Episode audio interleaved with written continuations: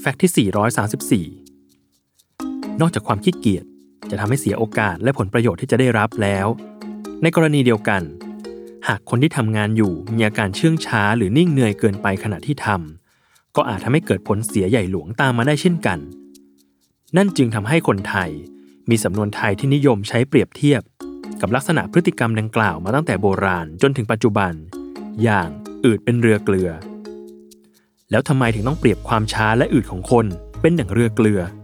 เป็นเรืออื่นไม่ได้เหรอเหตุที่ต้องอืดเป็นเรือเกลือ เพราะเรือเกลือเป็นเรือที่บรรทุกเกลือออกจากนาเกลือ และเคลื่อนที่ไปตามแม่น้ำลำคลอง เพื่อนำเกลือไปขาย หรือส่งให้พ่อค้าเกลืออีกทอดหนึ่ง แต่ด้วยความที่ต้องส่งเกลือระยะไกล และเรือที่ใช้ขนเกลือ เป็นเรือเอี่ยมจุนขนาดพอเหมาะ ที่ต่อไม้เพื่อขนถ่ายและบรรทุกเกลือขึ้นมา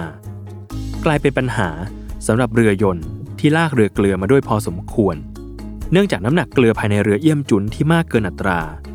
ทำให้เรือยนต์ที่ลากเรือเอี่ยมจุนเป็นไปได้อย่างกระท่อนกระแท่น หรือเคลื่อนตัวไปข้างหน้าได้ช้าเอามากๆ โดยชาวบ้านและผู้คนที่อยู่ใกล้แม่น้ำจึงมีการคิดสำนวนอืดเป็นเรือเกลือจากภาพที่เห็น เพื่อใช้เปรียบเทียบกับคนที่ไม่คล่องแคล่ว หรือคนที่ทำงานได้ช้ากว่าปกติ